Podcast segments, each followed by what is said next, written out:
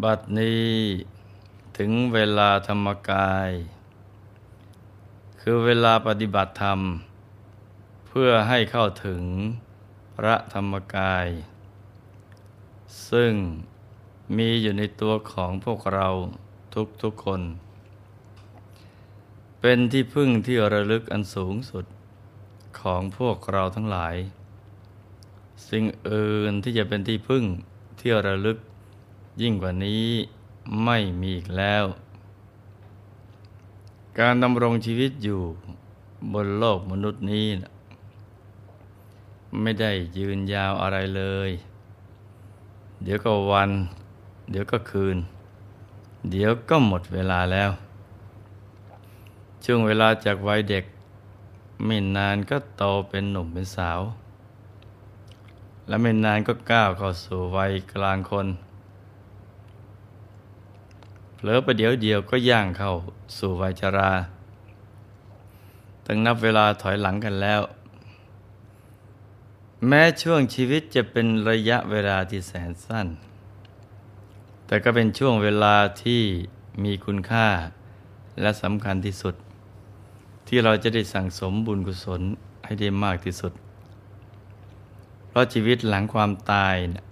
ยาวนานกว่าในโลกมนุษย์นี้มาก ดังนั้นจึงต้องสร้างบารมี เพื่อจะได้มีสุคติภูมิเป็นที่ไป โดยเฉพาะการปฏิบัติธรรม เพื่อให้เข้าถึงพระรัตนตรัย ซึ่งเป็นที่พึ่งที่ระลึกภายใน จะทำให้เรานะเกิดความมั่นใจ ในการเดินทางสู่สัมปรายภพเพราะพระรัตนตรัยนะ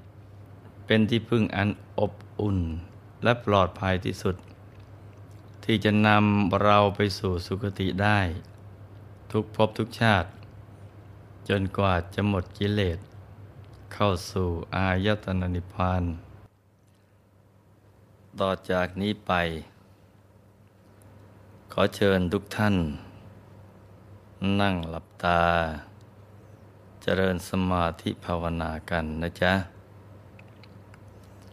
ให้นั่งขัดสมาธิโดยเอาขาขวา ทับขาซ้าย มือขวา ทับมือซ้าย ให้นิ้วชี้ของมือข้างขวา จะลดนิ้วหัวแม่มือข้างซ้าย วางไว้บนหน้าตัก พอสบายสบาย หลับตาของเราเบาๆ หลับตาข้อลูก พอสบายๆคล้ายกับเรานอนหลับ อย่าไปบีบหัวตา อย่ากดลูกในตา ให้หลับตาพอสบายๆนะจ๊ะ จากนั้นก็ขยับเนื้อขยับตัวของเราให้ดีกักคะเนให้เลือดลมในตัวของเรา เดินได้สะดวก เราจะได้ไม่ปวดไม่เมื่อย ให้กล้ามเนื้อทุกส่วนผ่อนคลายให้หมด แล้วก็ทำใจของเราให้ปลอดโปร่ง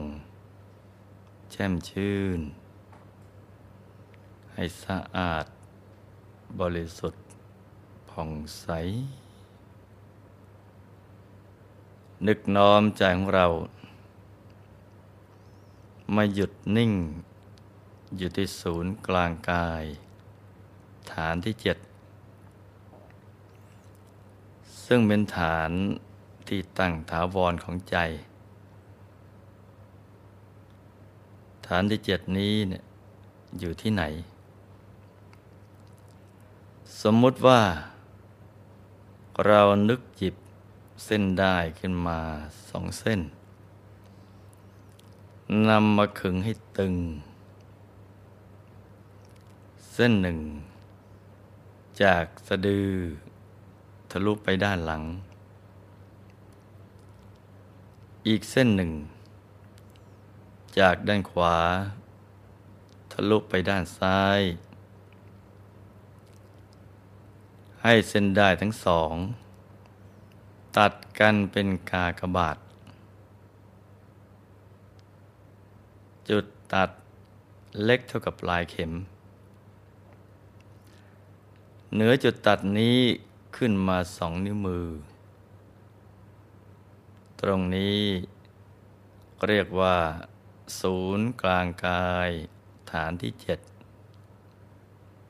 ซึ่งเป็นจุดกำเนิด ที่มันเกิดขึ้นของพระรัตนตรัย ให้กำหนดบริกรรมนิมิตขึ้นมาในใจ เป็นดวงแก้ว กลมใส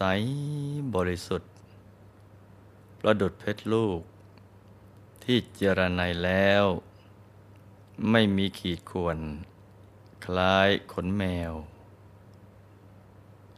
โตเท่ากับแก้วตาของเรากำหนดก็คือการนึก อย่างเบาๆ สบายๆ ใจเย็นๆว่าที่ตรงศูนย์กลางกายฐานที่เจ็ด มีดวงแก้วใสบริสุทธิ์ ตั้งอยู่ที่ตรงนี้ พร้อมกับบริกรรมภาวนาในใจว่า สัมมาอรหัง สัมมาอรหัง สัมมาอรหัง โดยเสียงของคำภาวนา ดังออกมาจากจุดกึ่งกลางของดวงแก้ว ภาวนาอย่างนี้นะไปเรื่อย ๆ จนกว่า ใจจะหยุดนิ่ง พระสัมมาสัมพุทธเจ้า ตรัสไว้ในวัติสูตรว่า บรรดาสิ่งที่งอกขึ้น วิชาเป็นสิ่งประเสริฐ บรรดาสิ่งที่ตกไป อวิชาเป็นสิ่งประเสริฐ บรรดาสิ่งที่เดินด้วยเท้าพระสงฆ์เป็นผู้ประเสริฐ บรรดาชนผู้แถลงคารมพระพุทธเจ้าเป็นผู้ประเสริฐสุด วิชานะเป็นทรัพย์อันประเสริฐเราไม่มีใครสามารถมาแย่งชิงจากเราไปได้ และก็เป็นสิ่งที่ติดตัวเราอยู่ตลอดเวลา สามารถนำออกมาใช้ได้ทุกเมื่อ โบราณทั้งที่กล่าวไว้ว่า มีวิชาก็เหมือนมีทรัพย์อยู่นับแสน เพราะปัญญานะเป็นทางมาของทรัพย์ แล้วทำให้เรานะดำรงชีวิตอยู่ ได้อย่างมีความสุข แล้วถ้าหากมีวิชาคือความรู้ยิ่ง ความรู้อันวิเศษ อันจะเป็นเหตุให้หลุดพ้นจากกิเลสอาสวะ ก็นับได้ว่า อริยทรัพย์อันประเสริฐที่จะทำให้เราเนะ่ยเดินไปบนเส้นทางมรรคผลนิพพานตลอดไป จะไม่หลงพลัด ตกไปในอบายภูมิ วิชาในทางพระพุทธศาสนานะมีหลายอย่าง ตั้งแต่วิชาสามวิชาแปดเป็นวิชาขั้นสูงที่มีไว้เพื่อปราบกิเลสทำให้เป็นผู้ที่มีฤทธิเดชมีอานุภาพ ตั้งแต่มีหูทิพตาทิพรู้วาระจิต มีฤทธิ์ทางใจ แสดงฤทธิ์ได้ สามารถทำอัศวกิเลสให้หมดสิ้นไปได้เป็นต้น ความเจริญงอกงามของวิชา พระองค์ตรัสว่าประเสริฐที่สุด เพราะงอกเงยเพิ่มพูนขึ้นมามากเพียงไร ก็สามารถขจัดอกุศลธรรม และบาปกรรมทุกอย่างให้มาลายหายสูญไปได้มากเพียงนั้น กระทั่งสามารถขจัดอวิชชา คือความไม่รู้ให้หมดสิ้นไป ตกไป ไม่ค้างคาอยู่ในใจเลย คงเหลือไว้แต่คุณงามความดี วิชา ความรู้แจ้ง และความบริสุทธิ์ล้วนๆ ดังนั้นวิชาจึงเป็นอริยทรัพย์อันประเสริฐ ที่ต้องเจริญให้มากขึ้น และในบรรดาสิ่งที่เดินด้วยเท้า พระสงฆ์เป็นผู้ประเสริฐสุด ที่พระองค์ตรัสเช่นนี้เนะ่ยเพราะพระสงฆ์เป็นเนื้อนาบุญของโลก ท่านบำเพ็ญเนคขมะบารมี มุ่งที่จะชำระ กายวาจาใจให้สะอาดบริสุทธิ์ ฝึกฝนตนเองให้หลุดพ้นจากกิเลสอาสวะ แสวงหาความสุขและความบริสุทธิ์อย่างแท้จริง ไม่ข้องเกี่ยวในเบญจากามคุณ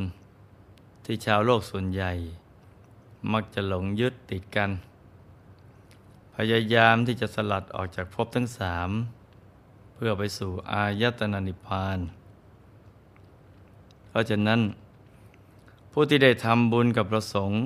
ด้วยจิตเลื่อมใสกันจริงๆอานิสงส์อันเลิศก็จะบังเกิดขึ้นมาทันตาเห็นเลยทีเดียว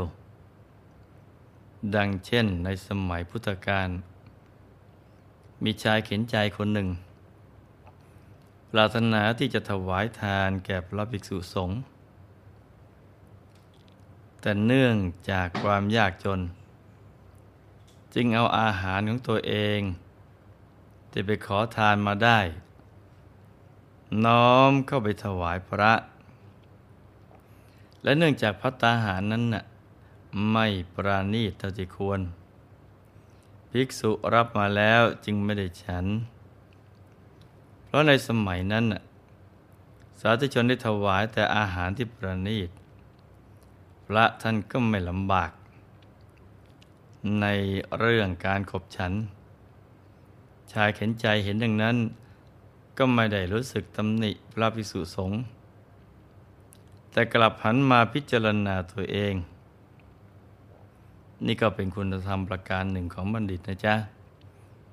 แม้ขัดสน แต่ดวงปัญญาก็ไม่มืดมนด้วยความปรารถนาอย่างแรงกล้า ว่าจะถวายทานอันประณีตสักครั้งหนึ่ง จึงตัดสินใจนำลูกสาวของตนเอง ไปแลกกับทรัพย์ ได้มาสิบสองกหาปณะจากนั้นก็นำเงินมาซื้ออาหารประณีต แล้วก็ได้น้อมนำเข้าไปถวายพระภิกษุสงฆ์ที่บิณฑบาตผ่านหน้าบ้าน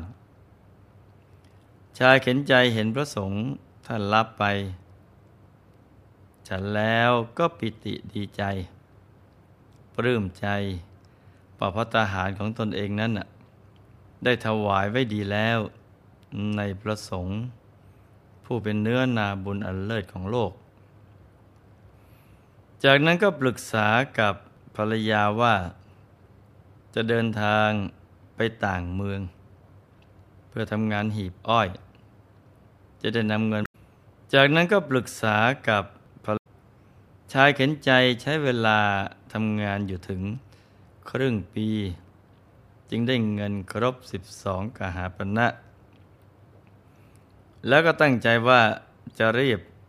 นำเงินกลับมาถ่ายตัวลูกสาวคืน ในระหว่างทางได้เจอพระเถระรูปหนึ่ง ซึ่งท่านกำลังจะเดินทางไปนมัสการพระเจดีย์ ได้มีโอกาส ฟังธรรมะจากพระเถระ ก็รู้ว่า ชีวิตนี้เนี่ยเกิดมาทำไมทำอย่างไรจึงจะมีสเสบียง ติดตัวไปข้ามภพข้ามชาติ จะได้ไม่ต้องอัตคัดขัดสนเหมือนชาตินี้เนี่ยจึงคิดอยากสั่งสมบุญข้ามชาติ โชคดีว่า มีคนเดินถืออาหารผ่านมาแถวนั้นพอดี เขาจึงขอซื้ออาหาร เริ่มตั้งแต่เงินเพียงสองกหาปณะคนพวกนั้นก็ไม่ยอมขาย ก็เพิ่มเงินขึ้นไปเป็นสามกหาปณะเรื่อยไปจนกระทั่งหมดเงินที่มีทั้งหมด 12 กหาปณะเมื่อเงินไม่พอซื้ออาหารอันประณีตนั้น จึงบอกบุญคนขายว่า ท่านผู้เจริญกหาปณะของเรานำหมดแล้ว เรานำไม่ได้ซื้อเพื่อประโยชน์แก่ตนเองเลย ซื้อเพื่อไปถวายพระ ซึ่งท่านนั่งพักอยู่ที่โคนไม้โน้น ถ้าท่านขาย ท่านก็จะมีส่วนแห่งบุญในพระตาหารนั้นด้วย คนขายเห็นว่าถวายพระ จึงยอมขายอาหารให้ ชายเข็นใจนะ่ะมันน้อมพระตาหาร ไปถวายพระเถระ ท่านก็รับเพียงครึ่งเดียว เพื่อที่จะให้เขาได้ทานอาหารด้วย แต่เขาก็บอกกับพระเถระว่า เขาต้องการบุญนำมากกว่า ขอให้พระเถระอนุเคราะห์เขาด้วยเถิด ระเถระจึงยอมรับอาหารทั้งหมดมาฉัน เมื่อฉันพัฒกิจเสร็จเรียบร้อยแล้ว ก็เดินทางไปพร้อมกัน แล้วก็ไต่ถามความเป็นมาเป็นไปของชายเข็นใจ เขาก็ได้เล่าเหตุการณ์ทั้งหมดให้ฟัง พระเถระฟังแล้วก็สลดใจ ว่าชายเข็นใจผู้ใจบุญท่านนี้นะ่ะได้ทำในสิ่งที่ตนเองนะ่ะทำได้ยาก จึงรู้สึกว่าตนเองเป็นหนี้ต่ชายเข็นใจอย่างมากทีเดียว เมื่อแยกทางกันแล้วพระเถระก็ได้เข้าไปพักที่มหาวิหาร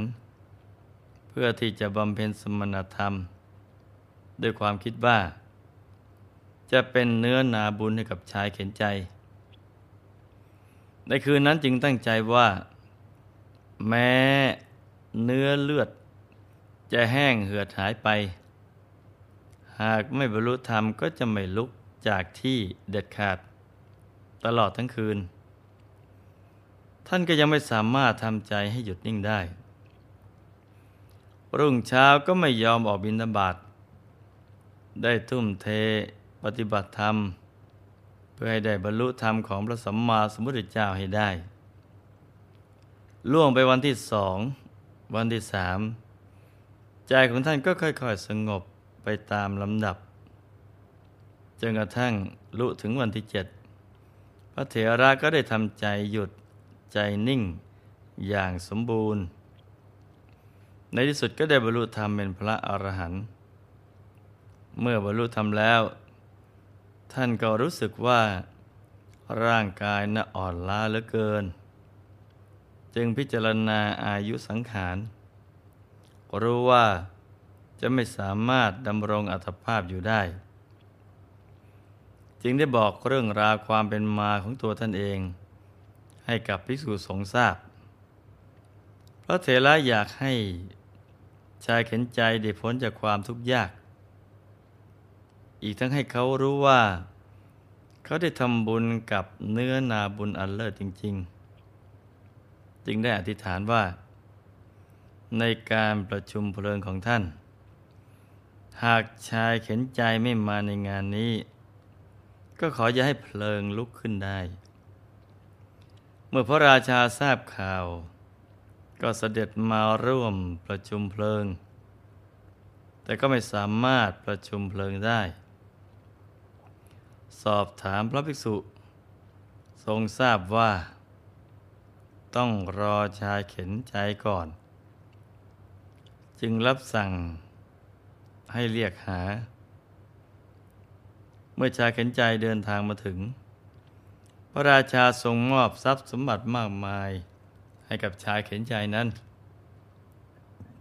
ครั้นชายเข็นใจนะ